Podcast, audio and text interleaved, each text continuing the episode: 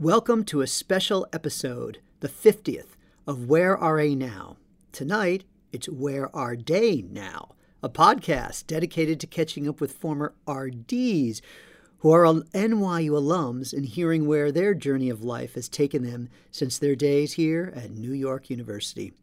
I'm tonight's host, Tom Ellett, the Senior Associate Vice President of Student Affairs, all by myself, as the song goes, tonight, as you will learn why shortly. The show tonight has three guests, all NYU alums who made large impacts on the quality of the experience for NYU students living in the residence halls. We'll spend time reminiscing about the staff, the programs, and the Department of Housing and Residence Life. Our three guests have taken different paths, carving out successes in their various industries, and will discuss how the NYU experience helped them where they are today. In alphabetical order, as I know it would be trouble if I said in rank order of impact to the NYU Residential Life and Housing Program. First, John Kozlowskis, who worked as a grad RLA in Lafayette Hall, and then he transitioned into a CDE position, Community Development Educator, for five years at Hayden Hall. He has two degrees from NYU an MA from Gallatin and an MFA in dramatic writing from Tisch. Second, Dr. Sarah Klein, who worked as a graduate student RLA in Third North starting in 2002, then in academic initiatives for the department for a year, and then she became a full time CDE for five years. Two degrees from NYU an MA in Student Affairs and Higher Education, and a PhD in Higher Education. And third, Ryan Sylvester, who worked as a CDE from 2003 to 2008 at Weinstein Hall and received an MS from NYU in Global Affairs. Welcome, Ryan, John, and Sarah. Thank you for joining today's podcast. It's a really exciting time to have you on. First, let's get some updates. Where are each of you and what are you doing? John. I am currently living in Los Angeles.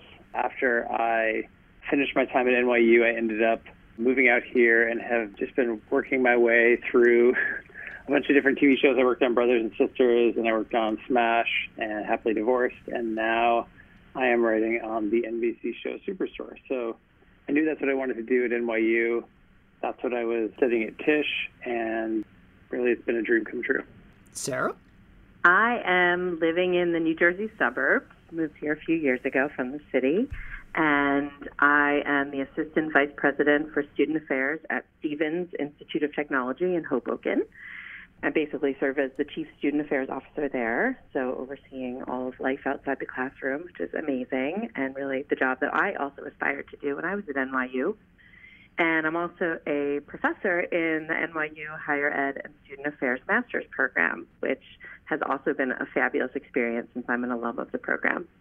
Ryan. I'm living in Annapolis, Maryland with my wife, Kristen, a fellow NYU alum and Res Ed alum who is already at Palladium. And we have our two boys, Andrew and Daniel, and a third child that in this March. So we're excited about that. Since leaving NYU, I went to law school at Fordham in the city. Straight out of there, I joined the, the U.S. Navy as part of the Judge Advocate General Corps. And so I'm a judge advocate for the Navy, so a lawyer for the Navy, in my seventh year and currently in an intelligence law focused assignment, which I really love. Uh, but this summer, we're packing up the, the family and we're headed to Bahrain in the Middle East to serve as uh, officer in charge of our region legal service office there for two years. Outstanding. It's great to hear alums of the program doing so well in your respective industries. Why don't we start back a little bit about your time coming to Washington Square to work and to study? John, what made you choose NYU to go to Gallatin and then work here in the department? So Gallatin was the first program. I was in a program at Gallatin and also in the MFA program at Tisch. What drew me to Gallatin was that I knew that I had a lot of varied interests in terms of I was interested in studying communications and I was interested in writing and I was interested in understanding social inequality and I was really looking for a program that let me combine those interests. And unfortunately, in a lot of, a lot of the programs that I was looking at at other schools, really made you focus on one area or the other. And when I heard about Gallatin through a friend and Jenna Jacobson, who was in Gallatin and actually was working as the grad assistant at Rubin at the time, she told me about the program, and I was like, that seems perfect. That seemed right up my alley.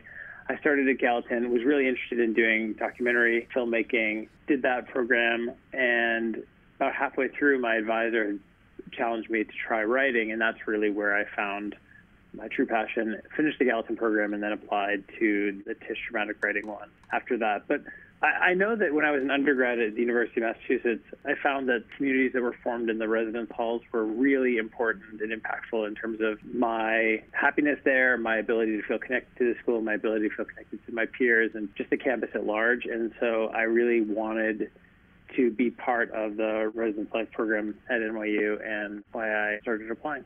Sarah? Well, after undergrad, I didn't really know what I wanted to do and actually landed very, very randomly in a job at Goldman Sachs as a recruiter. So I was doing that while the whole time thinking I really belonged back working in a residence hall because all I could think about was miss- the fact that I was missing RA training and I just loved that time. So I had a random moment one day where I just decided I don't really care that I work at Goldman Sachs. I know a lot of people want this job, but I'm just going to quit and do what I love to do, which is work with college students in residence halls. So I called up my hall director, Andy Wilson, from when I was an RA at my undergrad at WashU, and he said, I was waiting for this moment for you to call me and ask what, how to do this. And he basically explained, you know, there are all these different master's programs, and I should probably seek one out. And all of the ones that he mentioned were in the Midwest. And I was already living in New York, and, and I grew up around here. So I called him back a few days later, and I said, oh, this sounds great, but I'm staying in New York, so where am I going? And he basically said, well, obviously you're, you're going to go to NYU. So I quit my job and went to the NYU program. And I also had a connection with a person who was a hall director at WashU when I was an RA who knew Molly Dugas, who was the hall director in Third North. So he connected us, and I interviewed with Molly, and then she hired me at Third North to be her grad. So it really just like all fell into place, and so much of it was the mentorship of all the Res Life staff from WashU. Ryan. I had been a hall director at my alma mater, Minnesota State University, Moorhead, small state school in Minnesota. I'd done that for like four years. But I'd always been fascinated with New York City, and I had an interest in international affairs. Uh, one of my undergrad courses was a visit to the United Nations headquarters in New York, and had a strong desire from that experience to return to the city and continue in higher education, but also to, to pursue this interest in global affairs and so that's what really kind of drew me to want to work at one of the primary things that drew me to want to work at NYU. What was it like to work on staff at NYU? Well, I guess I'll start. When I started the grad staff, I worked with Peter Adamson at Lafayette, and that was a really fantastic experience. It was hugely challenging and so different. John Sexton used to say, you know, NYU is in and of the city and all that, and, and I think that that was a just a big change from the traditional campus environment I had come from. But it was one that I really loved, and it was one that was really exciting for me. And I also found that the students at NYU were absolutely incredible. I mean, it's easy for me to say that because at the time I was a grad student, so you know I put lump myself amazing, amazing students. But you know, I just felt like that the people at NYU both the staff as well as the students. It just it was obvious that the school attracted top tier talent, and so that that was that just brought the whole experience to a whole nother level. And then beyond that, once I was hired onto the professional staff, it was a time of real change in the department. It was going from residence life to residential education, and and so that I was really on board with the vision and the direction of where the department was going, and was really excited to be a cheerleader for that and to be there as, to watch that and to help bring faculty, fellow and residence program and those sort of things see those kind of things being added to the residential experience at NYU seemed like a no-brainer, and I was just really excited to be part of that. And not to say, I'm sure Ryan and Sarah can also, and Tom can speak to some of the the challenges that came with that real culture change in the in the department. But it was a hugely exciting time to be there. That was and so in addition to the students, that was also really drew me to at least the professional position. Uh, I'm glad you brought up the change aspect of being here. Ryan and Sarah, maybe you can talk a little bit about the frustrations and the rewards of working in an organization that is evolving and changing. Actually, could I go back to kind of why NYU? And another reason and big reason I wanted to come to NYU was you, Tom. Actually, in the summer of 2002, I was planning a visit to New York to try and like start to explore this, and I had this transition from Minnesota to New York, and I emailed every residence life program in the city And you were one of the only people that kind of responded and made time for me. And I just remember that meeting that we had and hearing about your vision and what you wanted to do with this department. I was totally like on board with that and wanted to be a part of that. And so kind of left that feeling very inspired and wanted to be a part of something really great. And even though the the title of the position, CDE, Community Development Educator, you know, as odd as that title may be, you know, it really, I, in my view, represented the values I believed in in terms of what the role should really be about. And so I really wanted to be a part of that. In terms of being a part of that, then, you know, obviously it was exciting and challenging and rewarding to work at NYU. It was great to be at a university that was really making a deliberate choice to invest significantly in student affairs and residence life. And fascinating to work with so many incredibly talented, smart, diverse, and passionate students, as well as colleagues. But one of the things I reflect back on and kind of like a learning thing for me, a real poignant lesson was kind of coming from, you know, as I said, I worked at my alma mater. I'd been there, you know, as an undergrad student for four years, worked there for four years professionally. I had really knew everybody and, and had strong relationships and that foundation. And I think, you know, one error maybe I, I made coming to NYU is just forgetting that that doesn't carry with you and how important it is to reestablish that foundation of trust when you're emerging into a new culture, and especially one where your vision was to change the culture. So there's kind of two layers there. And I guess I, I came in just very excited to, to move forward and, and do these great things that were part of the vision. But maybe as I reflect back, you know, I might have been a little bit more successful had I really established that trust and rapport because you had a lot of people who were, you know, going through that transition and experiencing it differently than I was. And so that's one of the kind of lessons that I've always thought about in terms of my time at NYU that made it kind of challenging, you know, a professionally rewarding experience that I'll remember. Sarah, did you feel like an insider or an outsider because you came from the grad ranks? And how was that experience of change for you? Yeah, I mean, it was interesting because, as you know, Tom, when I was a grad, when I first came on, I was a grad in Third North and had a more traditional sort of hall director type role. And then you came right soon after that, I believe, or right when I came.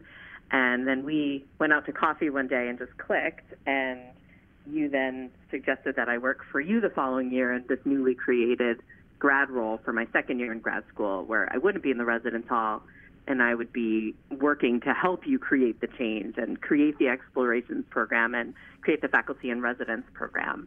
And so, as scared as I was to take on a role like that, because I didn't really know what it would be, and I didn't know how successful it'd be at the time, I was lucky because as a second year grad student, I felt like I got to help build it with you, you know, and help set the vision and the tone for what the culture would be and what our department would do and how we would do it. And so I, in some ways, felt like I was on the inside because I was working directly with you on this.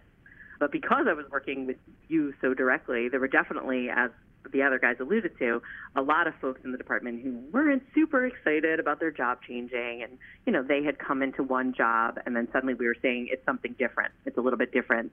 And so I think it was hard for some people to hear. And, you know, here I was, this grad student who was 22 or 23, telling them, here's the new vision. So I think that was, you know, for me, a, a hard professional experience. But, you know, considering what I do now, it certainly prepared me because a lot of what I do now is create change and is build new programs. And I have to sort of continue to be the strong voice, even when not everyone buys into it, when I know that I'm doing the right thing.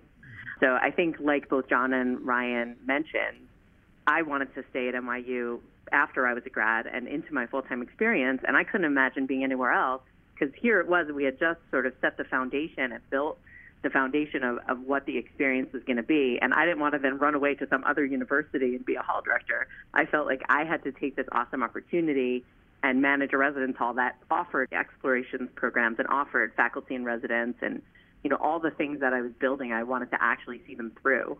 So for me, that was one of the main reasons that I wanted to stay and be a full-time staff member. Is I just felt like here I had spent all this time creating and now I could actually just do it. And like both John and Ryan mentioned, it was so much in line with my values and who I was as a professional and why I entered this field that I felt just a pull to stay at NYU.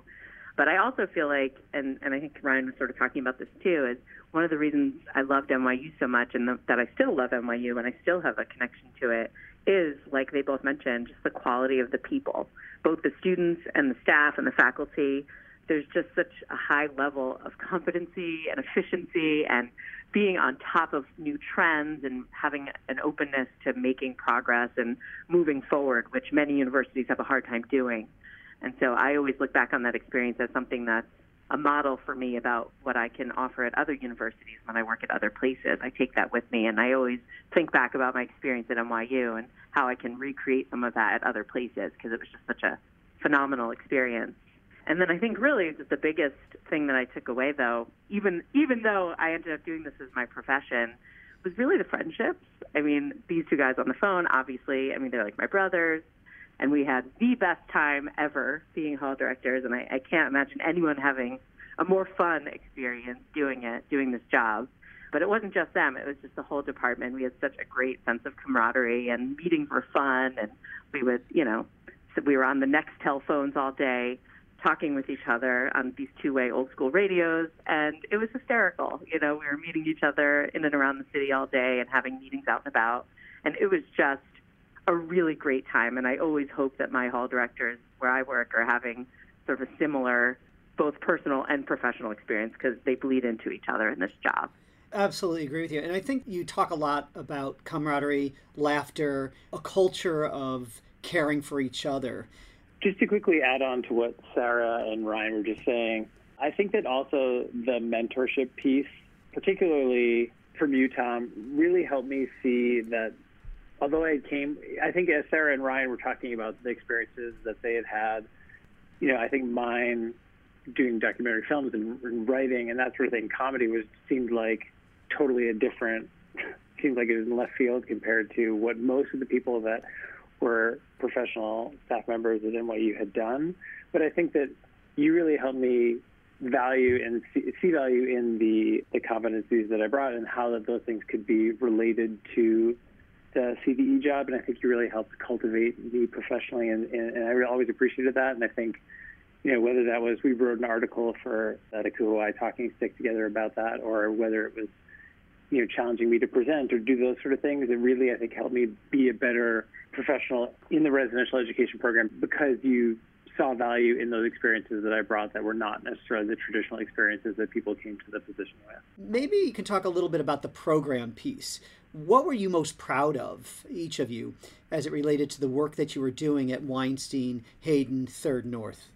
I think the program for me that I was most proud of within Hayden, I think it was Floor Wars. That was something I know that a lot of halls had done, but it was something that we really, the staff in in Hayden really loved. And so I think it was every October maybe we'd just take the whole month, and every week there was a different series of events. It really helped get people out and about in the city, get people meeting each other on their floor, get people meeting each other in the building. And I think really was one of the things that helped drive a sense of community in the building right from the get go. Beyond that, I think one of the other things that came out of Floor Wars is the first year we did, had done a penny wars to raise money, and the floor that had raised the most money gets to choose the charity that it went to. And the first year, the floor had chosen Broadway Cares Equity Fights AIDS, which just felt like a perfect New York centric charity that, that seems perfect. Although, in fact, what I learned as I get to know about Broadway Cares is that they actually fund programs across the country. So it was something you could donate to locally that had a national reach.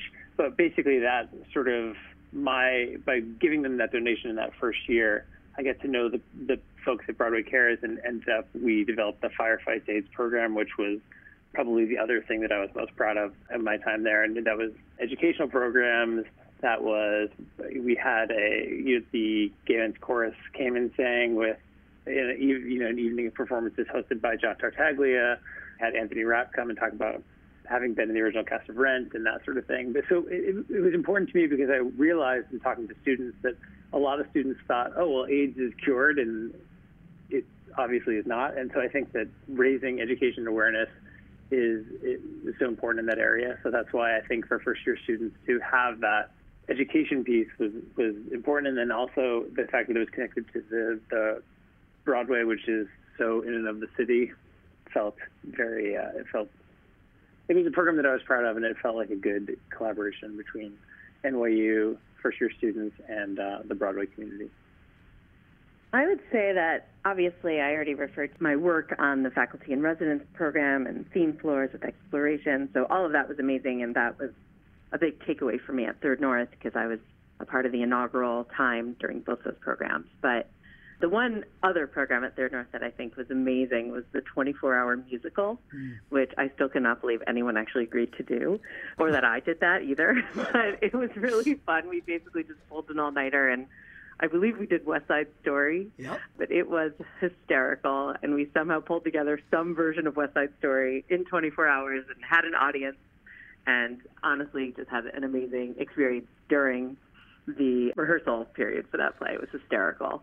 So that was an awesome experience with my residents. I Also started an a cappella group called the Tritones, which was really a feat, but it didn't last very long, as you can imagine. That was replicated, um, you know, at U-Haul with Grease. the 24 I that. Yeah, That's yeah, yeah. That started. See? Yeah, yeah. Bigger impact there, right? You did. But I think that the big for me, the thing that that I think about the most when I think about what I left in terms of a legacy at NYU is that I really helped drive the gender inclusive housing yep. opportunity that NYU now offers things throughout the housing system and it was I was one of the initial people who had that idea and worked with a group of students from student government to make that possible. I helped them write the proposal, and I also, with Brett Crutch, a good friend of mine who was also a hall director with us, we created the pilot program and ran that and did some research on it and helped to launch the program at NYU. So for me, that was just an amazing experience that I continued to publish and present on after my time at NYU. And I've also launched it at two other universities since then. Fantastic. Ryan? I think the programmatic piece for me, that like one kind of generally speaking that I'm proud of is just having been a part of kind of pushing the rock uphill, so to speak. You know, trying to really change and transform the culture. That it's not just about hey, you get this money for your floor and order some pizza and everybody eat the pizza and then scatter their separate ways, but really how to use that that those resources and that funding to be intentional and to create experiences that also include dialogue and you know, true learning and engagement outside of the classroom. That was a struggle in kind of that, that first year and trying to, you know, help student staff understand that that, that difference and, and what intentional programming is all about. And I guess some of the success is, you know, tapping into what students are, are passionate about and kind of as things evolve, you know, being able to work with a group of resident assistants to develop a, a diversity and social justice kind of experience for um, leaders in the community. And so we developed a weekly series of exploring different issues of identity and social justice and privilege and got nominations from residents who wanted to be involved in this kind of ongoing experience to go deeper and have conversations and experiences related to those topics uh, was probably one of the things that I enjoyed because it, it represented kind of that culmination of, you know, student staff understanding the vision and why this is important and how to execute that and being a part of that and knowing that there were students who wanted to be a part of those conversations and to, to grow in those areas and to challenge others to grow in that area. But in terms of just one fun program that, that stands out to me, I mean, I was surprised Keith Haskell who was on the podcast recently, didn't mention this, but we used the front face of Weinstein to be a giant Connect Four board game face, right. and we had we had RAs on every floor who had giant pieces of red or black paper, and then we had residents out front watching the game. There was a big tournament, and we would call up to the different floors and okay, in this room, put a you know put a black you know game piece in the window, and it actually got featured on Gothamist.com, which is one of my favorite ah, blogs that I always used to like to follow when I was in the city. So that was kind of like, you know, a community aspect. It was, you know, brought people together in a very visible, tangible way. That isn't as a depth of a learning experience, but just something fun and unique that we did that I, I remember being a part of that was a fun program. And two really uh, important aspects of living in a residence hall the dialogue piece and having fun. This podcast is really set for RAs and for alums to connect and learn. And so I'd like for each of you to, to reflect on, as a supervisor of RAs back in the day, what were you looking for as the top competencies, skills, attitudes, behaviors to be successful on your staff? We're going to ask all of the current RAs hired to listen to this episode to kind of think about how they could live this kind of way of approaching the RA position. John Austin, who was one of the RDs at U-Haul my first year, I remember him telling me, like, I can teach anyone how to do, like, the nuts and bolts of the job. He's like, I want to hire a staff that is excited about the job and wants to do the job of being an RA and all that that means. And so for me, and this is something that I have taken forward even into my current roles, is that just thinking about bringing a positive attitude to what you're doing, and, I, this was particularly true in those first couple of years because of the, the culture change that was happening. But I think that it's true in any job. You you know, I can teach someone how to do an incident report, or I can teach someone best practices on how to handle a situation that they may encounter, or teach them, or you know, give them your challenge and support them as they figure out what programming they want to do for their floor. But if it's someone that doesn't truly want to do that job, if, if it's someone that just wants to have a place to live in New York for free, it's not going to work for that person. You really need to find the people that are willing to put the time in. It's a really tough job but it's one that people can get a lot out of it as well. So I think that for me, the biggest thing was always a positive attitude and just knowing that, you know, the paperwork side of it or those, the nuts and bolts of it, I could teach them later or we could figure out. It was just, you really wanted to have people who knew what, what it was going to mean to be an RA and were excited about the ups and downs of that adventure. Sarah? Yeah, I totally agree with John on that point about how important it is to be excited about the job because we can't fix that if someone isn't excited. That's just hard to.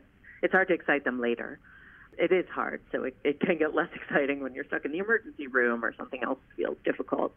For me, it's also just to add to that communication skills. I, I just think that's also something that can be hard to teach and can be hard to improve in a one or two year period, however long you're an RA. And the communication skills are important for the part where you're interacting with residents. And for me, that's really what the RA role is about. You know, that's the one thing that we as administrators can't do as well as a peer, as, as another student.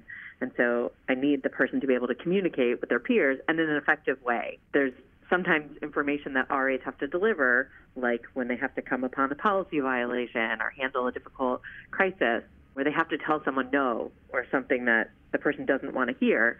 And I find that good communicators can deliver that same information in a way that doesn't frustrate the other person that they're communicating with. Whereas sometimes there are other people communicating that same information and it's just the tone, it's just the delivery that makes a negative outcome. And so I'm always looking for really strong communicators so I know that they're going to have good interactions. I know they're going to know how to deliver information when they need to, but also to communicate well with their supervisor. I mean, I'm, I still, in some ways, supervise RAs indirectly, and there's really nothing that's more frustrating when I sit down with someone to try and get information about what's going on, and the person basically says, "It's fine," you know, and, and I'm trying to find out what's actually the the pulse of the campus and what's going on with the RA staff and what what are they experiencing in a, that's either positive or negative, and there's nothing that the person can really share. Um, or if I hear about, you know, a resident from someone else who's not even connected through the RA program and I find out that the RA doesn't even know the student or doesn't even know this critical piece of information, you know, I sort of see the RA as a facilitator of all that communication. So for me, communication skills are just really important. Excellent. Ryan, for you. It's hard to top what's already been said. I mean, I'm going to reiterate essentially what John and Sarah have said. Like, I always look for a genuine sense of passion, that either passion for what they want to achieve and how this position helps them get to where they're going in life. But related to that is that the passion for serving others. That, you know, kind of what John was saying. I, I would always tell candidates, you know, if, your primary motivation is room and board, you're going to be, you're not going to be happy. It's going to be a challenge for me to supervise and motivate you because you're not in it for the right reasons. And I think students who who are in that situation, you know, they they don't have the best experience part of that is because residents are going to need you at the most inopportune times.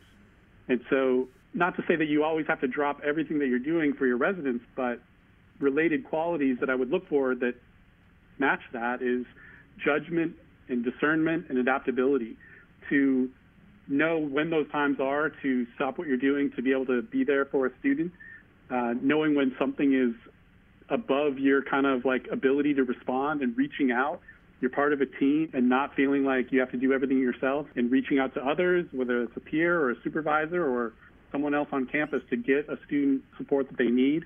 It comes down to that service orientation of wanting to make a difference in the lives of other people. That's grounded their reason of why they want to be an RA. You all have taken different paths in your career, and I'm curious as to what skills and competencies and qualities have you taken from your time at NYU and applied to the work that you're doing today? Obviously, Sarah, you're still in this field in a different role, so it may be a lot of the things that you did that are using a lot of those skills all the time, but uh, curious how, how you're using those. John? Well, I sort of hinted at it when I was mentioning the attitude thing. I think that that's having a positive attitude and a passion for what you're doing is something that I still make sure that I carry with me into my role today. I mean, I think a lot of people think, oh, like writing on a TV show or a comedy is all like you're just laughing all the time, and it is so much fun and a lot of laughter, but it can also be a lot of late nights and a lot of trying to figure out how to make stories work, and that isn't necessarily easy. And I think that it can be if you're just in it for like the glamour and the free lunch that we get, it might be a little bit like it'd be it'd be easy to just sort of check out at those points. And also for us on Superstore, for example, where where the guy who created it, Justin Spitzer, he has a vision for the show, and we're always trying to make sure that we're the pitches that we're doing or the stories that we're doing live up to that vision. And so sometimes it can be hard to feel like, like I can't get inside this guy's head, but I think that it's important that you still have a positive attitude because as soon as you start checking out, it's just not the role for you anymore. So I think that the, having the positive attitude piece is really important. And something else is that I know when we used to do the RA Leadership Institute, I have no idea if that's how you still do for we do. hiring. We used to do the you give everyone the Myers Briggs form of that Myers Briggs test and talk about how you know when you're putting together a staff, you're really trying to be intentional in terms of having, you know, you don't want a staff full of introverts or a staff full of extroverts. And I think that it's actually very similar. I haven't created my own show and had to staff up, but I have seen the ways in which it's really important to have a balanced staff, a balanced writing staff, and and also I saw firsthand how it is to have a balanced, you know, RA peer educator staff. So I think that that was something that I was always struck by. That like that was a lesson that I took from NYU in terms of making sure you're hiring inclusive and making sure that you just represent everyone on writer staff or in RA staff. Sarah, for you? So, as you referenced, I'm using all of the skills every day. I mean, sort of just a glorified RA many many days. But the thing that really stands out is honestly just the values that it helped instill in me about our profession and what we do and what we should be doing in our best light. And when you're a graduate assistant in a higher education or student affairs master's program, it's really an apprenticeship. It's something where, you know, you go, like Ryan went to law school and learned how to practice law, but working in student affairs is very hard to teach in a classroom as someone who tries to teach it. It is very hard, and that's why part of our program is that you have to have an assistantship in an actual administrative role working with students so that you can learn on the job and apply the learning in the classroom to the learning in your professional work. And so for me, my early time at NYU was just that, was learning what I was supposed to be doing as an administrator. And then, you know, it was my first job as well, working in the department too. And so it formed just the initial idea for me of, of what we what we actually do. It was my first time being an administrator. So when I think about all the things that I do now, you can always reflect back on something that I learned at NYU or, you know, a way to handle student behavior or difficult crisis situations, a lot of which I did have to handle at NYU or really complex mental health concerns or even just staff supervision or team building or as I did with Tom, building change and creating change, creating new programs. So really I mean, my job is obviously just really applicable to everything I did as an RA, and still get to go to RA training and welcome everyone every year and train them. So it's so tied to it. I, I can't even separate it. I mean, it's it's everything that I do, but it really was my my launching pad. It was the first time I had the experience to work at a university where I hadn't attended as an undergrad. So I, I really was, was just taught what, what our profession is and what a good professional does. And I would just say to anyone who's aspiring to be in student affairs, uh, if you have the chance to work for Sarah, you should. She's the consummate professional, high, has high expectations, and you will want to try to meet them. Well, thanks, Tom. I only learned that from the best. Ah, truth, truth. Ryan, how about for you? The skills that I think back on in terms of that are translatable to my current role, you know, in the military, in the Navy. It's always about people, right? And so the importance of relationship building, teamwork, being able to work with a diverse range of people from different professions within the military and all different backgrounds, how important that is.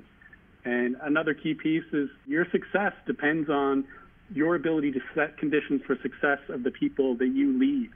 So as an RA, you're trying to create an environment where your students can be successful. As an RD, you're trying to create the conditions for your RAs to be successful. Your worth, your contribution, the integrity of the whole, you know, the ability of the, the entire service or the command to, to be successful is dependent on everybody being able to be moving forward. And so never forgetting that it's it's about all the other people and not about you and how you can make others better to to build the the entire whole up. Other attributes, you know, managing priorities, you know, many competing priorities that we're faced with, and being able to assess them and determine, you know, what's most important for me to get done today, and what maybe uh, needs more time or needs reaching out to someone else to assist, and being able to discern how to manage a workload that's unmanageable at times. You face that as an RA, and you face that as an RD.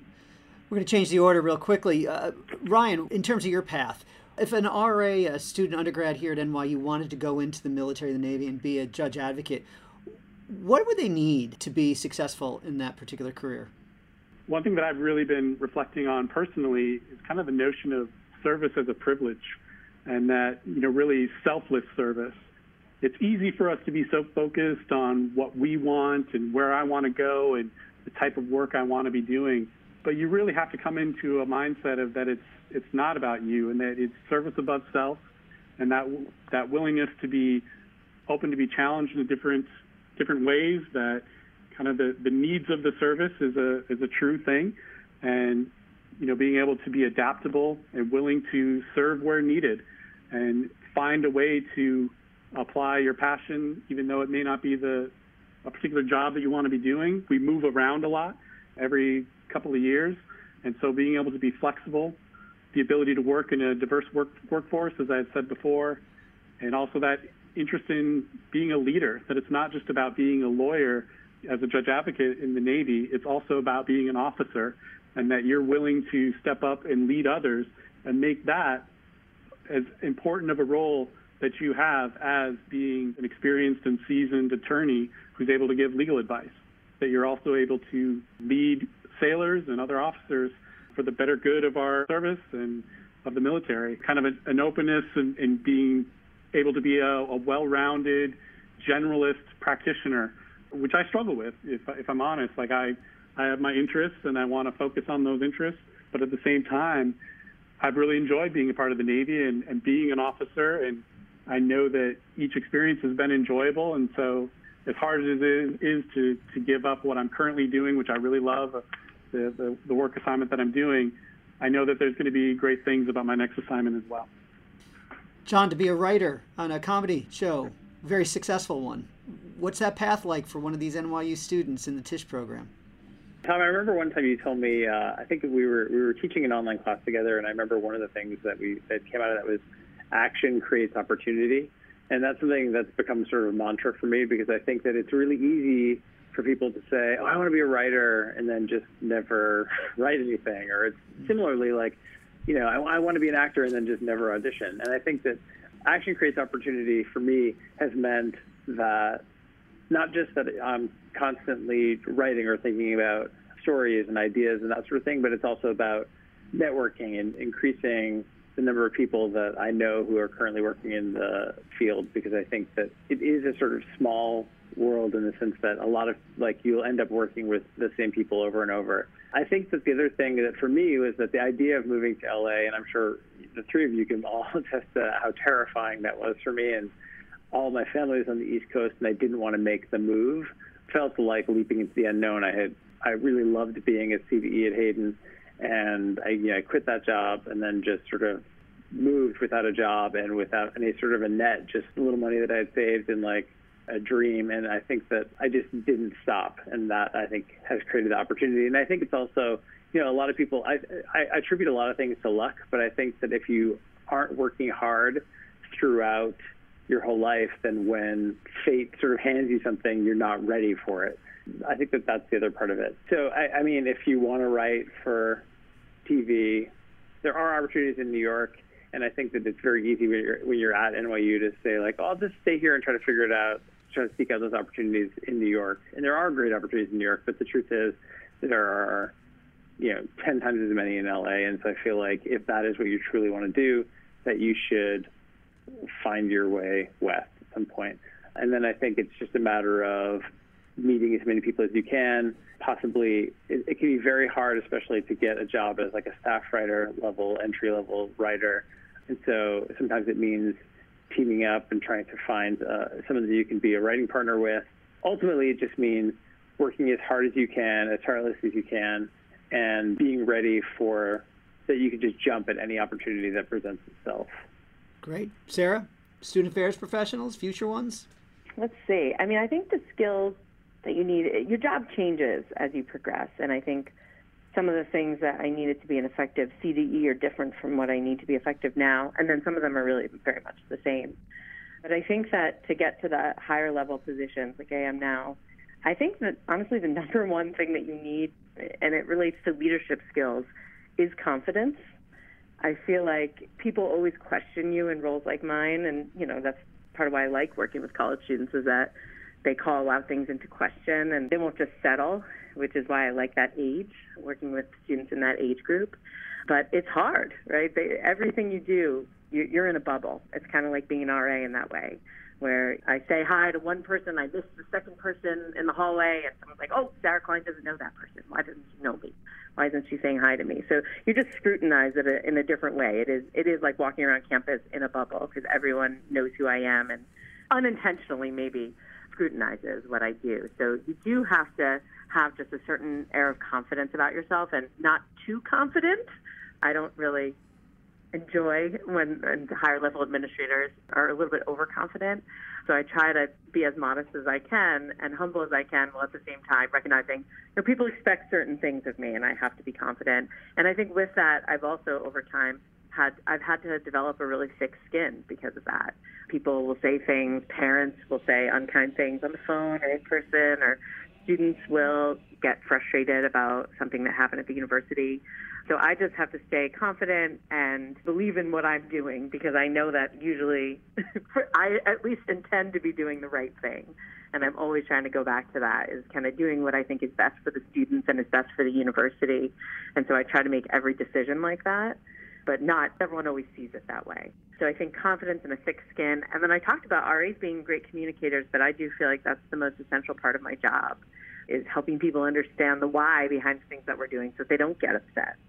Or helping people understand why policies are created and why we have to implement them and why we make certain choices that maybe not everyone has the same positive attitude about. Some people love them, some people hate them.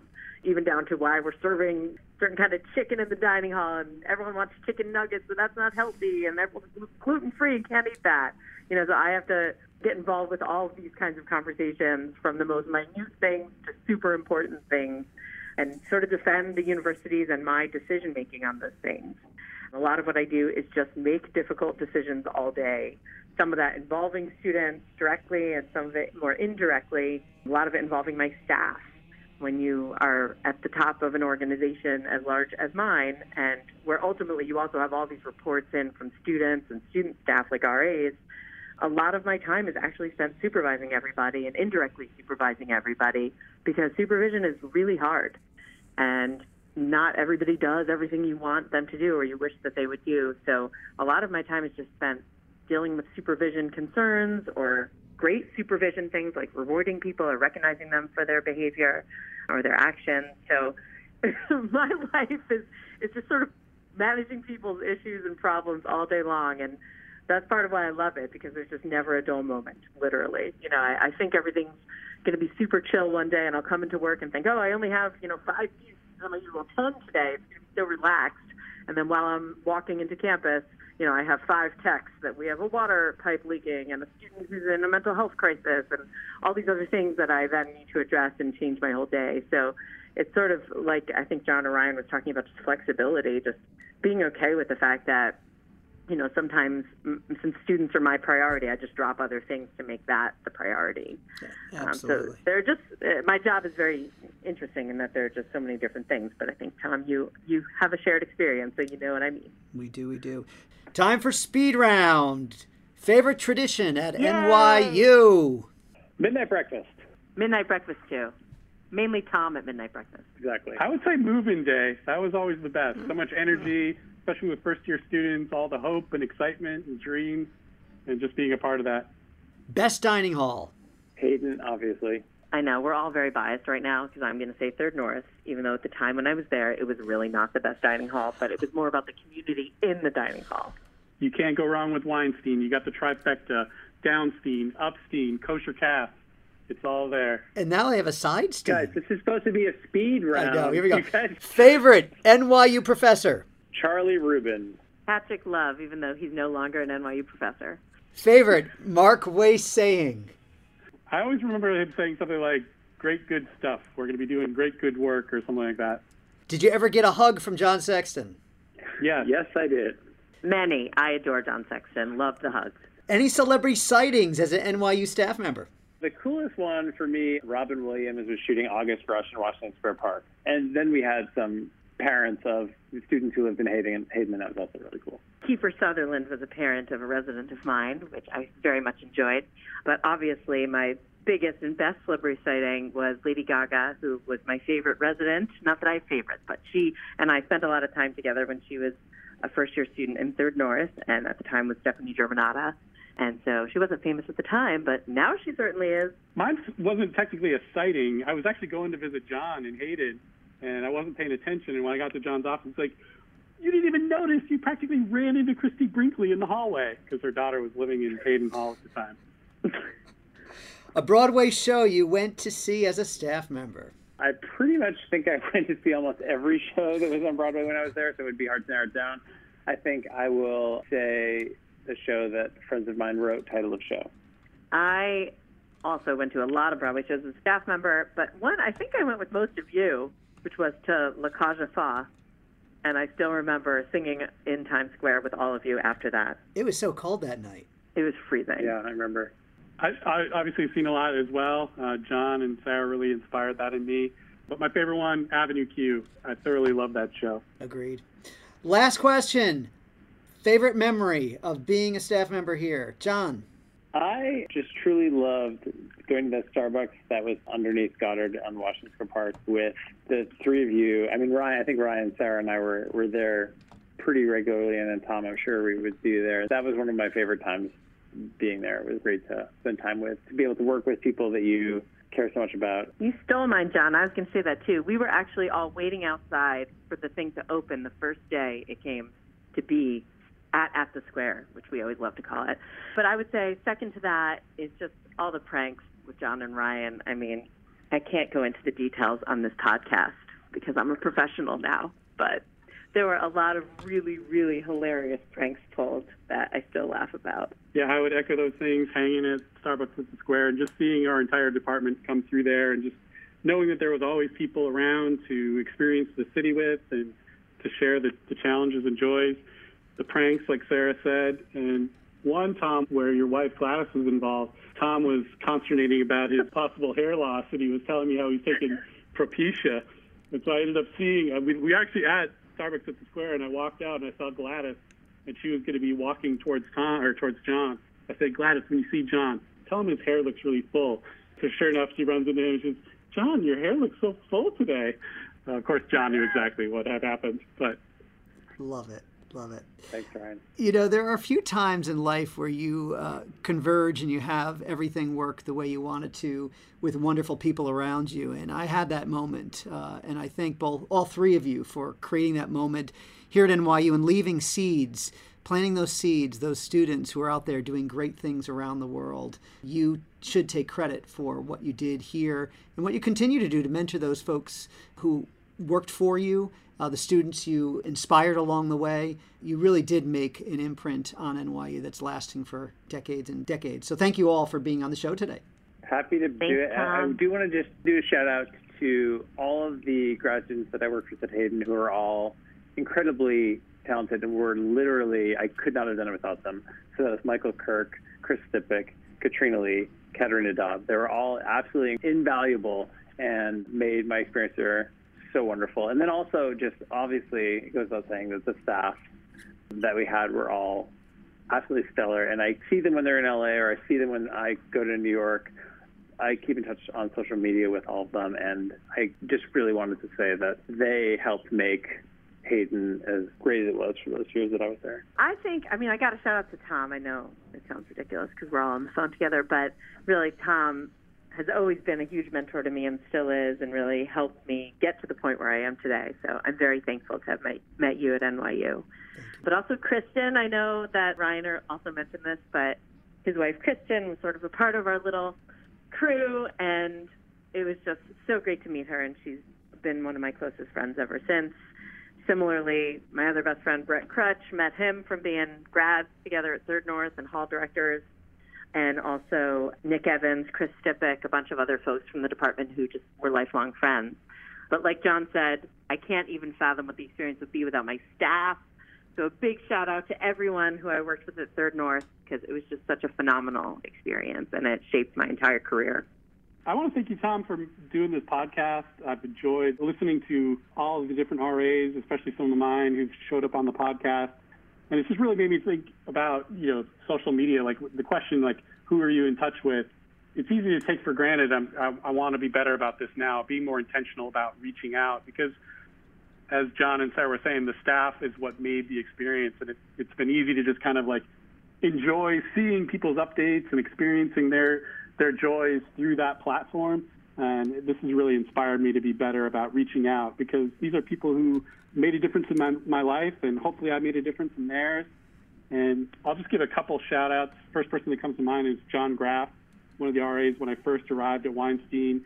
He was such a tremendous person, so friendly and welcoming, and he was a leader. And I think he really helped pave the way for me as this new guy coming in from Minnesota that I think the rest of the staff looked at him and said, well, if John Graff is reaching out to this guy and thinks that he's a good person for us to follow, then then maybe we will too. So I, I, I think I'm indebted to him and his role in, in making me have a successful transition.